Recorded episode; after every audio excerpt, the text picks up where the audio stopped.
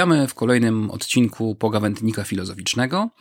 Dzisiaj się trochę zreorientujemy geograficznie, bo zamiast patrzeć na zachód, na dominującą nas coraz bardziej kulturę filozoficzną, spojrzymy w stronę przeciwną, czyli na wschód.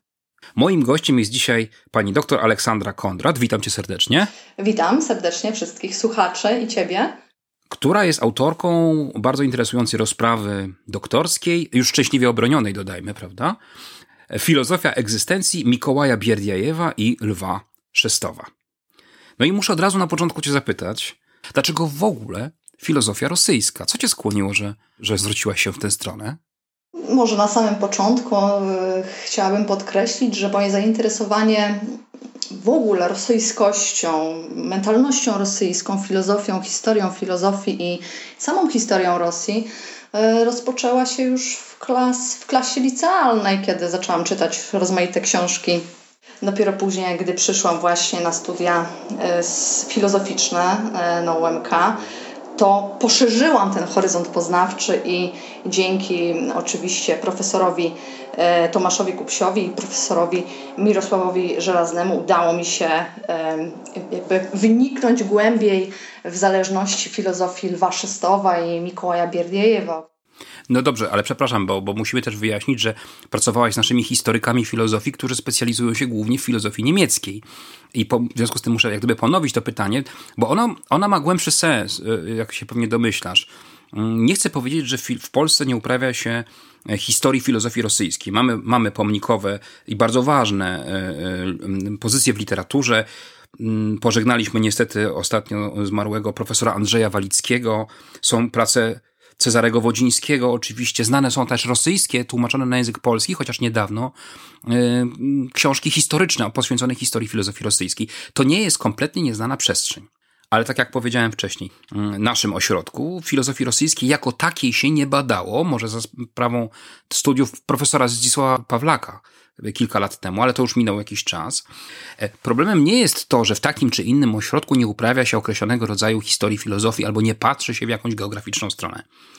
Nie wiem, czy się ze mną zgodzisz, bo skoro zajmujesz się tą filozofią rosyjską, to czy nie zderzyłaś się jakoś z sytuacją, że jakoś jesteś osamotniona, że musisz gdzieś daleko szukać autorów i współpracowników, którzy naprowadziliby cię na tę myśl, bo to nie jest, krótko mówiąc, filozofia pierwszego wyboru nad Wisłą. Dokładnie, to, to ciekawe, co powiedziałeś. E, pierwszym problemem był sam język rosyjski. E, tak naprawdę, ponieważ no, faktycznie współpracowałam z profesorami u nas na UMK, którzy głównie zajmowali się filozofią niemiecką.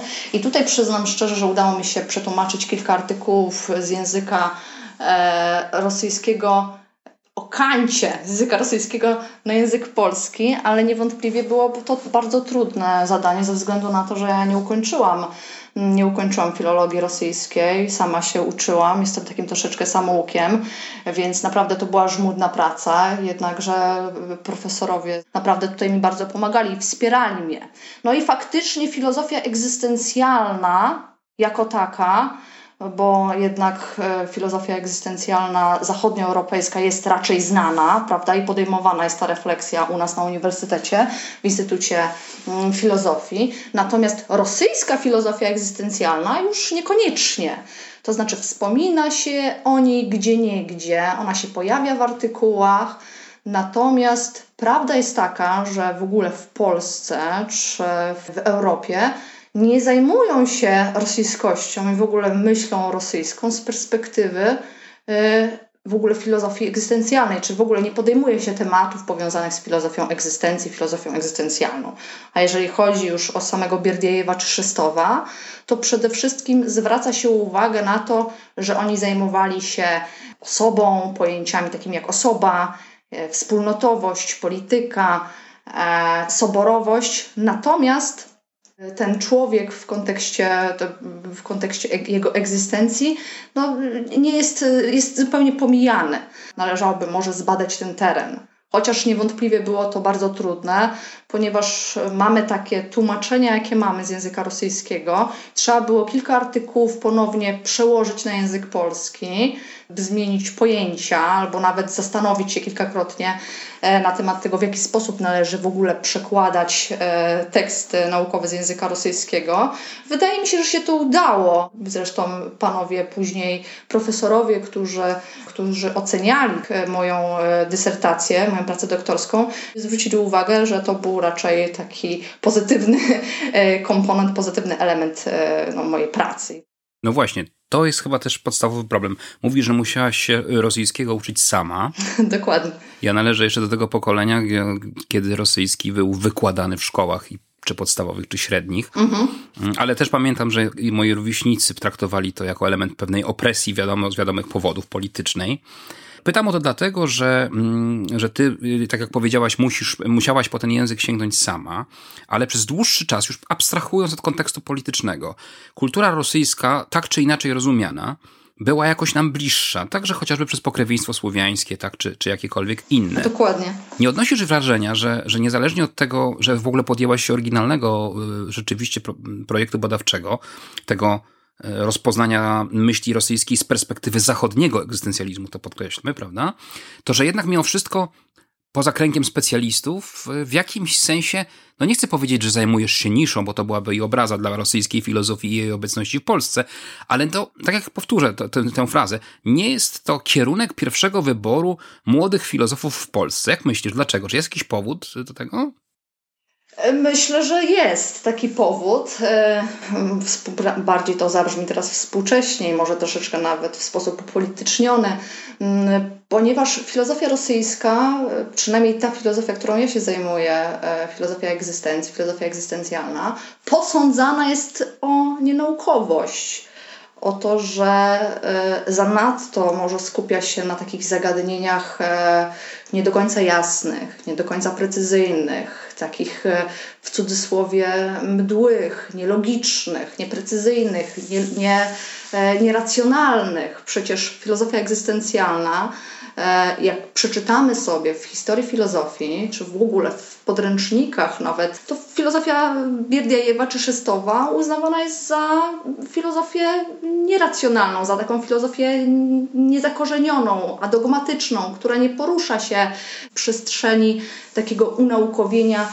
współczesnego. Dlatego też e, no, ja nie przekładałam e, tekstów e, z języka rosyjskiego na język angielski, nie pisałam tekstów e, w języku angielskim, bo bardzo ciężko jest przekładać te pojęcia na, na język tak tak troszeczkę jednoznaczne w moim, w moim e, przeświadczeniu, jakim jest język angielski. I tutaj wydaje mi się, że spotykamy się z pewną ścianą, że ta, ten rosyjski, rosyjskość, dusza rosyjska, bo przecież mówi się, że w ogóle filozofia rosyjska ma taki charakter trychotomiczny, bo głównie skupia się na duszy, fizyczności człowieka i duchu. No, ale czym są te pojęcia? Należałoby teraz na ten temat deliberować, podejmować dyskusje z rozmaitymi mm, filozofami. Poza tym, no jednak zderzamy się z troszeczkę, y, nie chciałabym powiedzieć innym, ale odmiennym mm, światopoglądem religijnym, czy w ogóle filozofią religijności. Jest to jednak e, świat prawosławny nie chciałabym powiedzieć tutaj, że jakby zderza, zderzamy się jakby z zupełnie inną i z innym sposobem myślenia niż w katolicyzmie czy w myśli e, protestanckiej Zachodu, gdzie te, te, ta terminologia jest dosyć uspójniona. Tutaj zarówno Bierdiajew, Szestow i inni myśliciele rosyjscy z, drugiego, z drugiej połowy XIX wieku i z początku XX e, wieku jednak starają się być e, niejednowymiarowi w swoim postrzeganiu świata. Wydaje mi się, że to jest takim głównym powodem tego, że e, w moim przekonaniu lekceważy się, wręcz bagatelizuje się tę myśl. No to jest też ciekawe, że ta, to bagatelizowanie niekoniecznie bierze się z takiego jakiegoś, nie wiem, prozachodniego, to się chyba okcydentalizmem nazywa, tak? Okcydentalistycznego. Tak, tak, tak, tak. Z takiego okcydentalistycznego myślenia, że to, co wartościowe filozoficznie, musiało narodzić się albo przyjść z zachodu. To chyba nie jest też sytuacja obu badanych przez ciebie myślicieli, bo przecież e, zarówno Bierdiajew, jak i Szestow mieli szerokie kontakty z myślą zachodnią. Generalnie w ogóle działali przecież na zachodzie. Y, to znaczy, w moim przekonaniu, tak oczywiście tutaj już to już jest późniejsza trochę y, myśl, zwłaszcza, y, zwłaszcza Szestowa, który w pewnym momencie, no oni musieli się ze względów politycznych oczywiście w pewnym momencie po prostu opuścić swoją ojczyznę ponieważ sprzeciwiali się może nawet nie tyle carskiej Rosji, co później bolszewizmowi.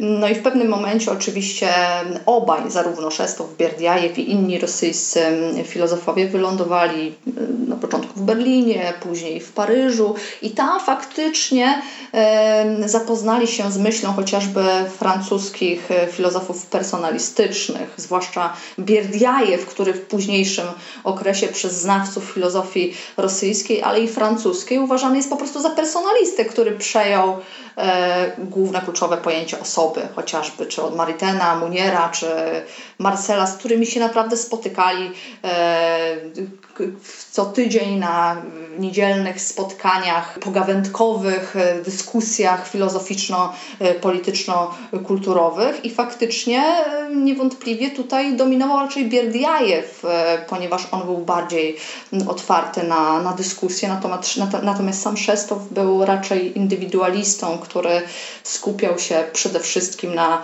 na z, z takiej krytyce faktycznie zachodnioeuropejskich praw racjonalnych i, i, i scjentyzmu. Natomiast no, historycznie e, niewątpliwie można podzielić ich okresy, nie tylko tych dwóch filozofów, e, o których ja napisałam pracę, czyli o Szestowie i Bierdiajewie, natomiast no, wcześniejsi filozofowie również tworzyli e, na wschodzie. Przecież jak ja z panem profesorem, z profesorem Kupsiem byłam w Kijowie, i rozmawiałam na temat e, filozofii Bierdiajewa i Szestowa, zwłaszcza Bierdiajewa, no to panowie naukowcy z Kijowa powiedzieli, że to jest przecież nasz ukraiński filozof, tak? Nie, nie rosyjski filozof, tylko ukraiński. Oni przecież pochodzili w cudzysłowie dzisiaj ze terenów Ukrainy. No tak, Bierdiajew urodził się w Obuchowie w guberni kijowskiej. Dokładnie tak.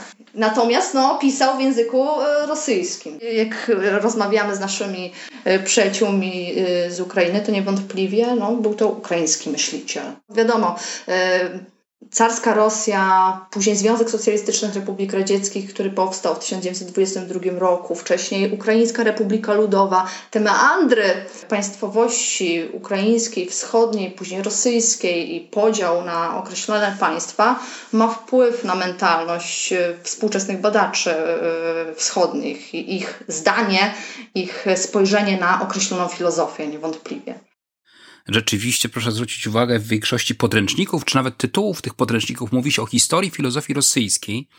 Mm, jak gdyby odryw, mimo że byli y, oni przecież rosyjskojęzyczni, no to jednak, to jednak to usytuowanie geograficzne dzisiaj ma zupełnie inne znaczenie.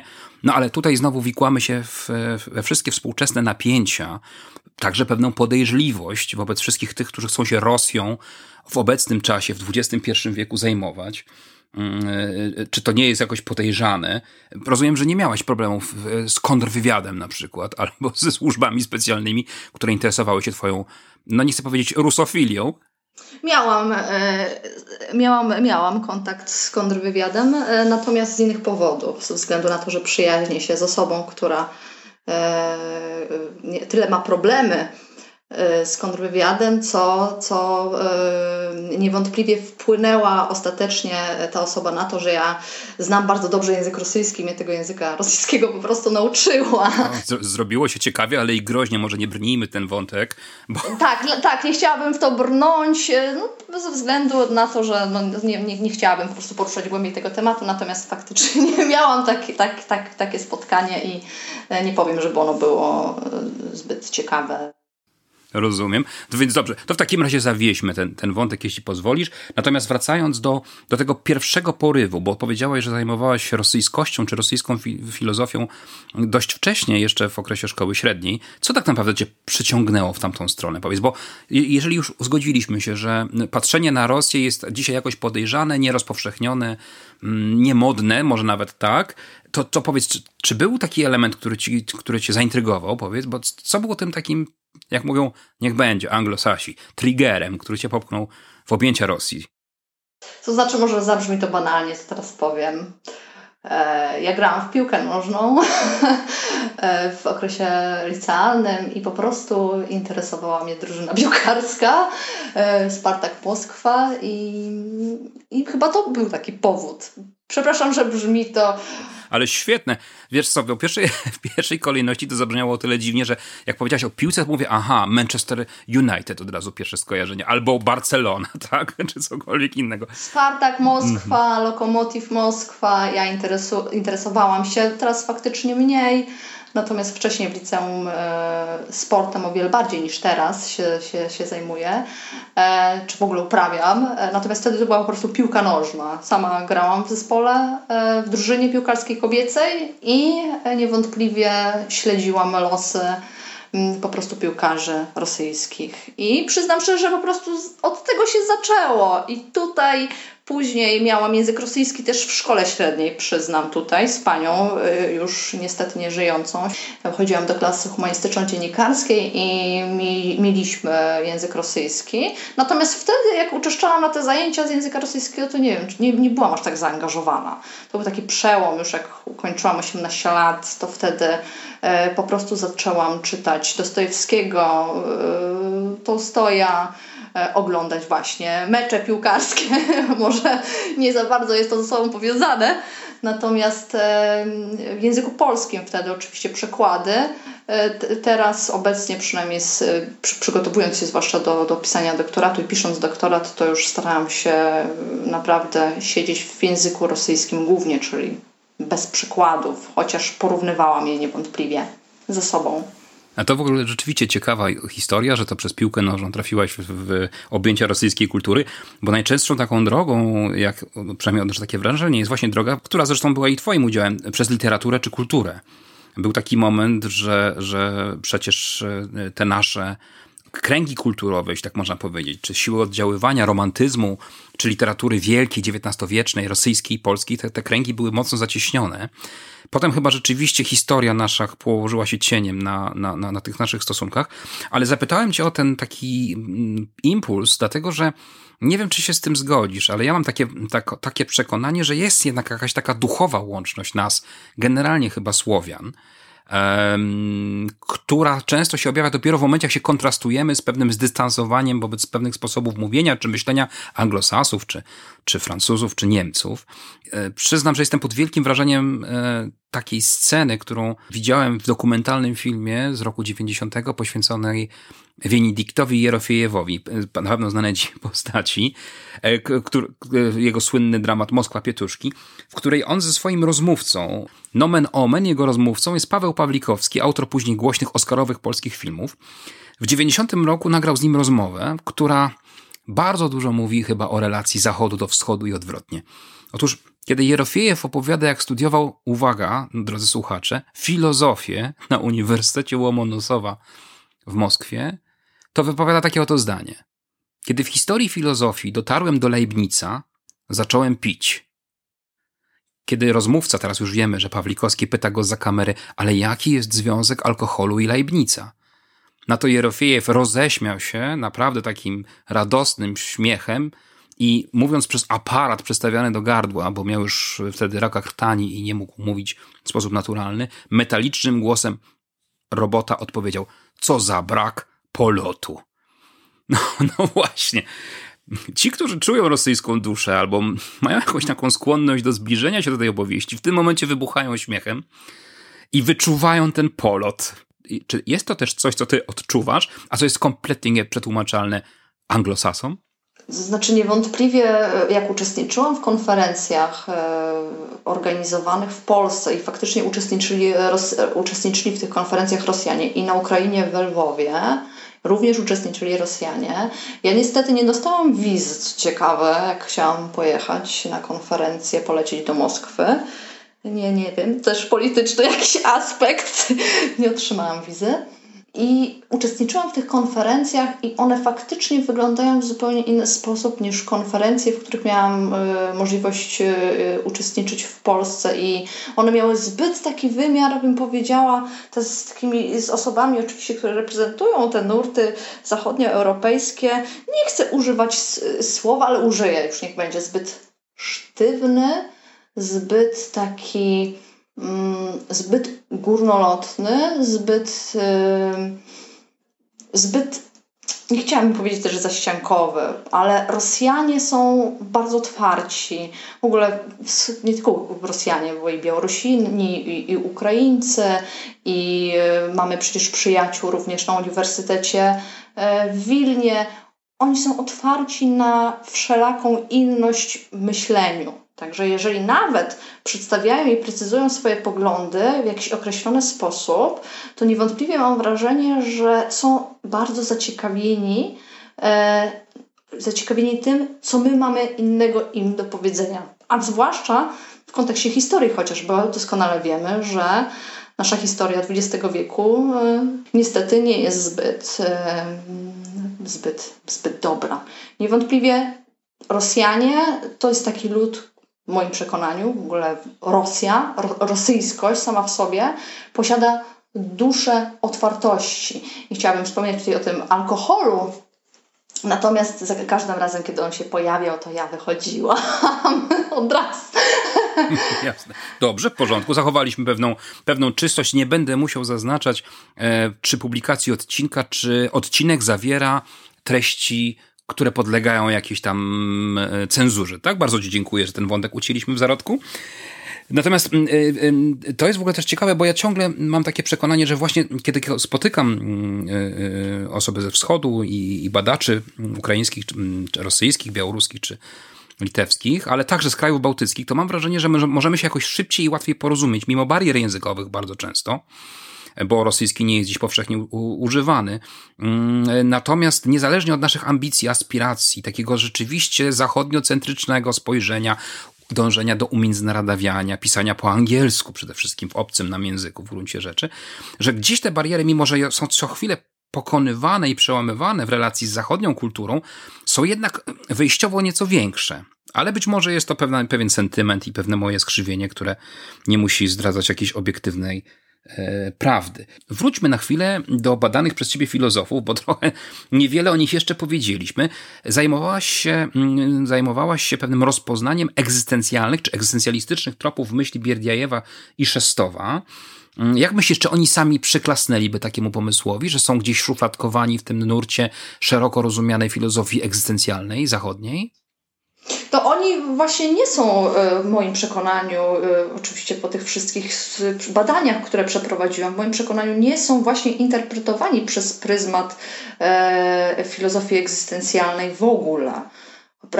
Myśli, mówi się, przepraszam, o o Szestowie, że jest to po prostu filozof, filozof taki troszeczkę Mm, religijny. Bo zdaje się, nawet mamy problem z rozpoznaniem jego własnego stosunku do religii w sensie osobistym, prawda? Nie, nie, nie do końca wiadomo właśnie, czy, czy on był e, czy bliżej mu było do e, prawosławia, do katolicyzmu, czy może do protestanty, protestantyzmu. No niewątpliwie w moim przekonaniu na pewno najbliżej mu było do protestantyzmu, skoro jego jednym z głównych nauczycieli był sam Luther. Zresztą swoją książkę zatytułował e, Sola Fide, tak? Samą wiarą e, człowiek może być zbawiony, przede wszystkim odwołując się do e, kolejnego swojego wielkiego nauczyciela, jakim jest Soren Kierkegaard. I tutaj kilkakrotnie wspominam, pomimo tego, że on dopiero zderzył się z myślą Kierkegaarda mm, na końcu swojej ścieżki e, takiej duchowo-intelektualnej, nie na początku, ale stwierdził ostatecznie, że tak, to są właśnie te myśli mi, mi bliskie. To jest e, ta wykładnia e, Kierkegaardowska i jego skok wiary nie jest jakby skutkiem zupełnie jakiegokolwiek namysłu i kalkulacji. Całą wiedzę y, spekulatywną, racjonalną, czyli te w cudzysłowie Ateny, które reprezentują tą, te, tę, tą myśl racjonalistyczną, należy odrzucić, a przede wszystkim należy zawierzyć y, nieznanemu i, i Bogu, y, wierze.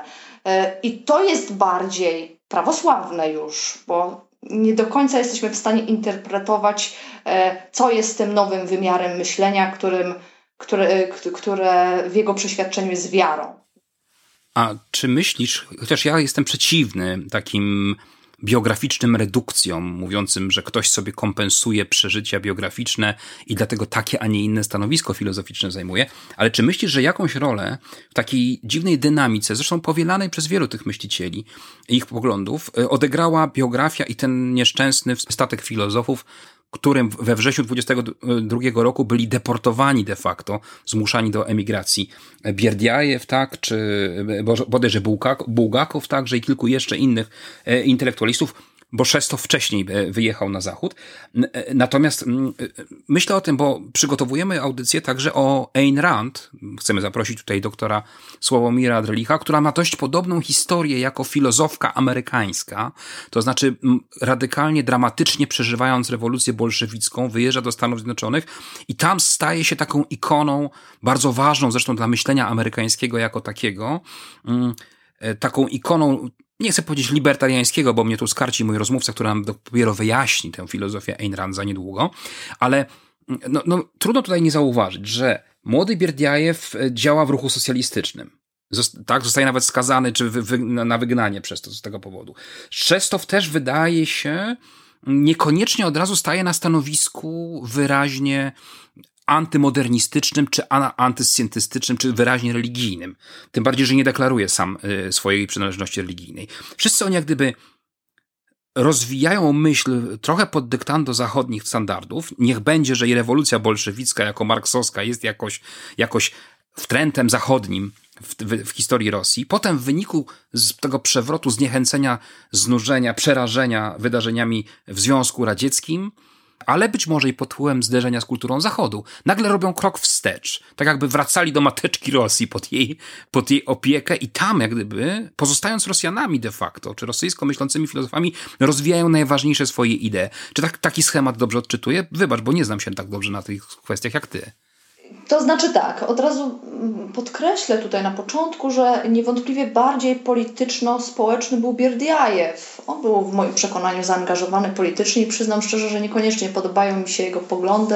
Nie zgadzam się z nimi w kontekście takim wspólnotowym, o, o takich kontekstach wspólnotowo-politycznych, o których on pisze. On faktycznie e, krytykuje bolszewizm, krytykuje komunizm e, i socjalizm, zwraca uwagę w moim przeświadczeniu na, taki, e, na taką przemianę metanoiduchową, która powinna za tym pójść. Dlatego krytykował ostatecznie swoich e, znajomych, e, przyjaciół, którzy zaangażowali się praktycznie, czyli po prostu brali udział w cudzysłowie w zamieszkach w, w, w, w Rosji i ze względu na to też no, wyjechał, jakby z tego powodu wyjechał, że on nie chciał być z tym, tym łączony, z takim ruchem praktycznym. Natomiast Szestow napisał prawdopodobnie głównie jedną albo dwie broszury poświęcone krytyce bolszewizmu, i nie do końca wiemy tak naprawdę, jakie, jakie on miał usytuowanie polityczne. On krytykuje e, bolszewizm, nazywając nawet e, ten, ten, e, ten nurt takim nieoświeconym, ponieważ za tego typu poglądami idzie głównie przemoc, właśnie, konformizm, brak rozeznania takiego intelektualnego, brak chęci współpracy i odcięcie się w jego przekonaniu głównie od Boga, od, od tego, co jest dla nas powinno być najważniejsze. To Bóg mi, mi zsyła e, spokój ducha, a nie inny człowiek w toku jakiejś rewolucji. Dla niego generalnie liczyła się tylko i wyłącznie jego własna, jakby mentalna droga i jego filozofia. Natomiast kwestie światopoglądowe, e, takie egzystencjalne, przy, takie przy codziennym życiu on raczej e, gdzieś tam chował, e, chował na uboczu i nie, nie traktował ich zbyt poważnie. Bierdiajew był zupełnie inny, on był bardziej praktyczny. Wymiar jego filozofii jest w ogóle praktyczny, e, biorąc pod uwagę to, że no, niewątpliwie krytykował krytykował chociażby Sartra za jego sposób uprawiania filozofii też praktyczny, ale i też, e, i też chociażby Jespersa i, i Heideggera. No, Szestow niewątpliwie to głównie y, zajmuje się jakby krytyką filozofii spekulatywnym, spekulatywnej, przepraszam, i, i, i wiarą. Także tutaj nie ma żadnej wątpliwości. To Bierdiajewa charakteryzuje społeczny wymiar filozofii. No i idea bogoczłowieczeństwa tutaj jest u niego kluczowa, no bo wychodzi z założenia, że człowiek jest, człowiek zawsze powinien współpracować z Bogiem i mieć tę synergię e, z Nim zawsze. Nawet właśnie ta, ta jego postawa człowieka e, powinna być ujęta w ramach bogoczłowieczeństwa, dlatego tutaj ta rosyjskość jakby się w tym właśnie, w tym właśnie odzwierciedla, bo o bogoczłowieczeństwie też pisał Dostojewski czy Sołowiew. A powiedz mi, teraz możemy się, możesz się chyba już, wiesz, o, doktorat obroniony, możesz się już do tego przyznać. Odpowiedz mi na pewne pytanie, które zaraz sformułuję, ale zrobię mały wstęp. Otóż pamiętam, że w kręgu seminariów naszych e, toruńskich z etyki funkcjonowała przez jakiś czas pani dr Beata Zielewska-Rudnicka, która zajmowała się też przez jakiś czas rosyjską filozofią. Wtedy była dla nas właśnie też takim egzotycznym sygnałem, że ktoś się tym zajmuje dzisiaj i bada to ciekawie. I ona, pamiętam, nas przestrzegała, kiedy słuchaliśmy jej referatów i też opowieści o rosyjskiej filozofii, żebyśmy nie popadli w takie łatwe przekonanie, że bliskość kulturowa czy językowa między nami powoduje, że my od razu możemy wskoczyć w buty rosyjskiego myślenia. Te bariery są dużo poważniejsze i dużo bardziej nieuświadamiane na pierwszy rzut oka, niż nam się to wydaje pozorne podobieństwa teologiczne niektórych wątków chrześcijaństwa w końcu, tak, prawosławnego i zachodniego na przykład, mm, y, są właśnie tylko pozornie, pozornie ze sobą zbliżone. I teraz moje pytanie, pozwól. Czy zdarzyło ci się dojść do jakiejś takiej ściany, do, do jakiegoś takiego miejsca, w którym poczułaś jakiś deficyt swojego rozumienia rosyjskości? kiedy się odezwały już te geny nadwiślańskie, powiedzmy, mówię tu oczywiście metaforycznie, bo przecież nie, nie w sensie genetycznym, poczułaś, że jesteś w jakimś rejonie, który, który pozostaje dla ciebie zamknięty, niedostępny, jako już naznaczonej kulturą Zachodu. Możesz się chyba przyznać, nie? Teraz już mogę. Teraz już możesz. tak. Y Wydaje mi się, że no faktycznie, no jednak już e, intelektualiści w Polsce staramy się tak e, twardo stąpać po ziemi e, i jasno precyzować myśli. Natomiast faktycznie taką ścianą były faktycznie teksty Bierdiajewa dla mnie często, ze względu na to, że on jest bardzo aforystyczny. Nie tylko on, Szestów również, ale jego myśli były takie nieprecyzyjne, niejasne. Trzeba było 10 razy się zastanawiać przy jednym zdaniu, y, czy nie można było tego prościej napisać e, na przykład, tak? Że mm, można y, jedną książkę e, po prostu zawrzeć w, w kilku zdaniach, że po prostu człowiek to istota transcendująca, która istnieje na granicy świata ludzkiego i Bożego, a on faktycznie rozwodził się na ten temat kilkakrotnie, odwołując się do właśnie rosyjs rosyjskiej, w cudzysłowie, duszy, rosyjskości, sposobu myślenia, e, odwoływania się do ducha, duszy, fizyczności, do, do, do całej tej takiej otoczki E, otoczki e, religijności, nad którą troszeczkę taka unosi się aureola świętości. I ja nie do końca też wiedziałam, co się kryje za tą aureolą świętości. E, pamiętam, gdy pojechaliśmy z profesorem Kupsiem do cerkwi, do cerkwi kijowskiej, do Ławry, to faktycznie tam poczułam taką ogromną, nieracjonalną sakralność. Takie, takie, miałam poczucie tej sakralności, która się gdzieś unosi, ta przestrzeń takiego uduchowienia, e, nie chcę powiedzieć rosyjskiego, bo ukraińskiego, w kontekście wschodnim i prawosławnym. Wydaje mi się, że ogromne znaczenie, nie należy tego ukrywać, na filozofię, e, zarówno Bierdiajewa, jak i Szestowa, miała ta teologia, czy podstawy teologii prawosławnej. Oni zwracają uwagę na inne rzeczy niż my chyba w Polsce.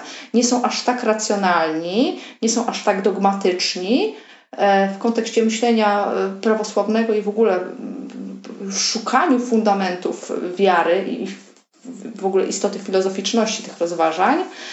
Wydaje mi się, że ogromną ogromną, e, czy, czy ogromną rolę odgrywa u nich chociażby pojęcie soborowości w tej w prawosławiu i w ogóle w, w byciu człowiekiem w relacjach. E, soborowość, czyli wspólnotowość jakaś, więc oni żyją ze sobą i na bazie tych relacji, jakby te, czy te relacje decydują o tym, że są po prostu złączeni dzięki Bogu, czy poprzez właśnie te relacje z Bogiem. To się chyba odczuwało, ja przynajmniej to odczuwałam, jak oglądałam film e, Lewiatan. Nie wiem, czy, czy widziałeś. Tak, tak. Tak, to jest coś, taka, taka charyzma ducha się gdzieś tam unosi, ale pomimo tego, że my widzimy tę nieokreśloność, nie potrafimy tego po prostu upojęciowić i zdefiniować. A musimy jednak wyrazić się, tak? Musimy napisać o tym. Bo jednak z jednej strony nie możemy mówić o pewnych przeżyciach, o pewnym doświadczeniu źródłowym, o którym mówił Szestow, ale w jakiś sposób trzeba to zanotować, znaleźć odpowiednie słowa, by móc to objaśnić, by móc wyjaśnić przede wszystkim czytelnikowi, z czym się zderza. A zderza się z tym, e, czego nie da się wyjaśnić zupełnie. Z nieokreślonością życia, z niepewnością, z nieuchronnością śmierci, czy z tym chociażby, że nie wszystko jesteśmy po prostu w życiu w stanie kontrolować. Oni nie kontrolują wszystkiego. My, zachodnioeuropejscy e, ludzie, w wielkim skrócie w cudzysłowie, staramy się kontrolować wszystko i upojęciawiać wszystko. Świetne słowa na koniec. Miałem Cię jeszcze zapytać, jak zachęcić młodych ludzi, którzy też nas przecież słuchają, do filozofii rosyjskiej, ale to pytanie jest niepotrzebne. Ale gdybyś chciała, może masz ochotę dodać coś jeszcze, gdybyś miała zachęcić zapatrzonych w Zachód, czy w naszą własną tradycję rodzimą e, e, młodych filozofów i młode filozofki, żeby, żeby zerknęli troszeczkę bardziej na wschód, to co byś im doradziła? Wydaje mi się, że filozofia rosyjska, czy nawet e, odrywając się nieco od filozofii Szostowa i Bierdiajewa, wydaje mi się, że ogólnie myśl e, i pisarze również rosyjscy wschodni e, pragną głównie wyeksponować czy przedstawić, zaprezentować nam świat po prostu niedoli ludzkiej egzystencji. Tak, człowieka, który został wplątany w taką hegemonię E, racjonalistycznego świata, takie dyskursywne zasady, obowiązujący system e, jakichś etycznych powinności, że my powinniśmy coś robić. Jak jesteśmy wplątani w takie, w, w, wplątani w życie e, freudowskiego superego w ten sposób. Przecież Bierdiajew świetnie w moim przekonaniu skrytykował Freuda za jego nienaukowość, bo nie da się przecież istoty ludzkiej, człowieka, egzystencji człowieka jas, w jawny spo, sposób scharakteryzować i po prostu wrzucić tylko i wyłącznie w siatkę mm, takich racjonalistycznych e, prawideł i, i, powinności tego, co powinniśmy e, robić, działać, w jaki sposób tworzyć. Mm, warto zwrócić uwagę, że rosyjska filozofia jest naprawdę taka dosyć dychotomiczna. Nie uznaje półśrodków człowiek powinien zawsze dokonywać, e, pomimo niepewności, pomimo nieprecyzyjności, nieokreśloności jasnych jawnych wyborów. I tego od nas oczekują przede wszystkim filozofowie, którzy z jednej strony używają słów, których nie jesteśmy w stanie zrozumieć, ale staramy się jakoś e, znaleźć odpowiednik, synonim, powinniśmy właśnie na podstawie analizy tekstów źródłowych, czy chociażby literatury pięknej, filmów rosyjskich, starać się znaleźć światło nadziei. Światło nadziei właśnie w nieokreśloności w niepe i w niepewności. I w ten sposób wydaje mi się, że ułatwi nam to po prostu naszą trudną i obecnie dosyć zagmatwaną egzystencję.